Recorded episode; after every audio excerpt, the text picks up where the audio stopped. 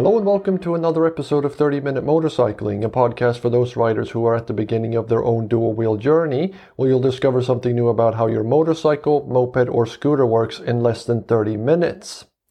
If you've listened to episode 16 of this podcast, you'll know the difference between a moped and a scooter.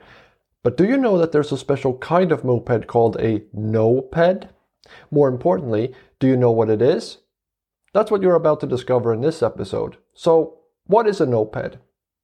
A no-ped is like a moped in many ways, except one. It has no pedals. In fact, that's where the name comes from. Just like how moped is a combination of the words motorized and pedals, no-ped is a combination of the words no and pedals. MopedArmy.com defines it as a motorbike which resembles a moped in many ways, except it lacks pedals. An example of a no-ped includes the Suzuki ZA50. So that's the answer to what a no-ped is. But perhaps you're now wondering, what is it with mopeds and pedals anyway?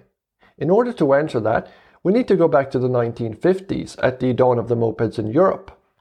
Back then, most mopeds were bicycles with small two-stroke engines attached to them. Certainly a far cry from today's technological marvels, especially in terms of their ignition system. There was no kickstart mechanism, and mopeds with electric ignition would probably only exist in one of those 1950s pulp science fiction novels. So, how do you start one of these 1950s mopeds? Here's where the pedals come in. What you would do is that you would start pedaling one of these old mopeds just like a regular bicycle, then, after 5 meters or more, the engine would kick in and do the hard work for you. Not unlike today's e bikes, except noisier and not to mention smokier.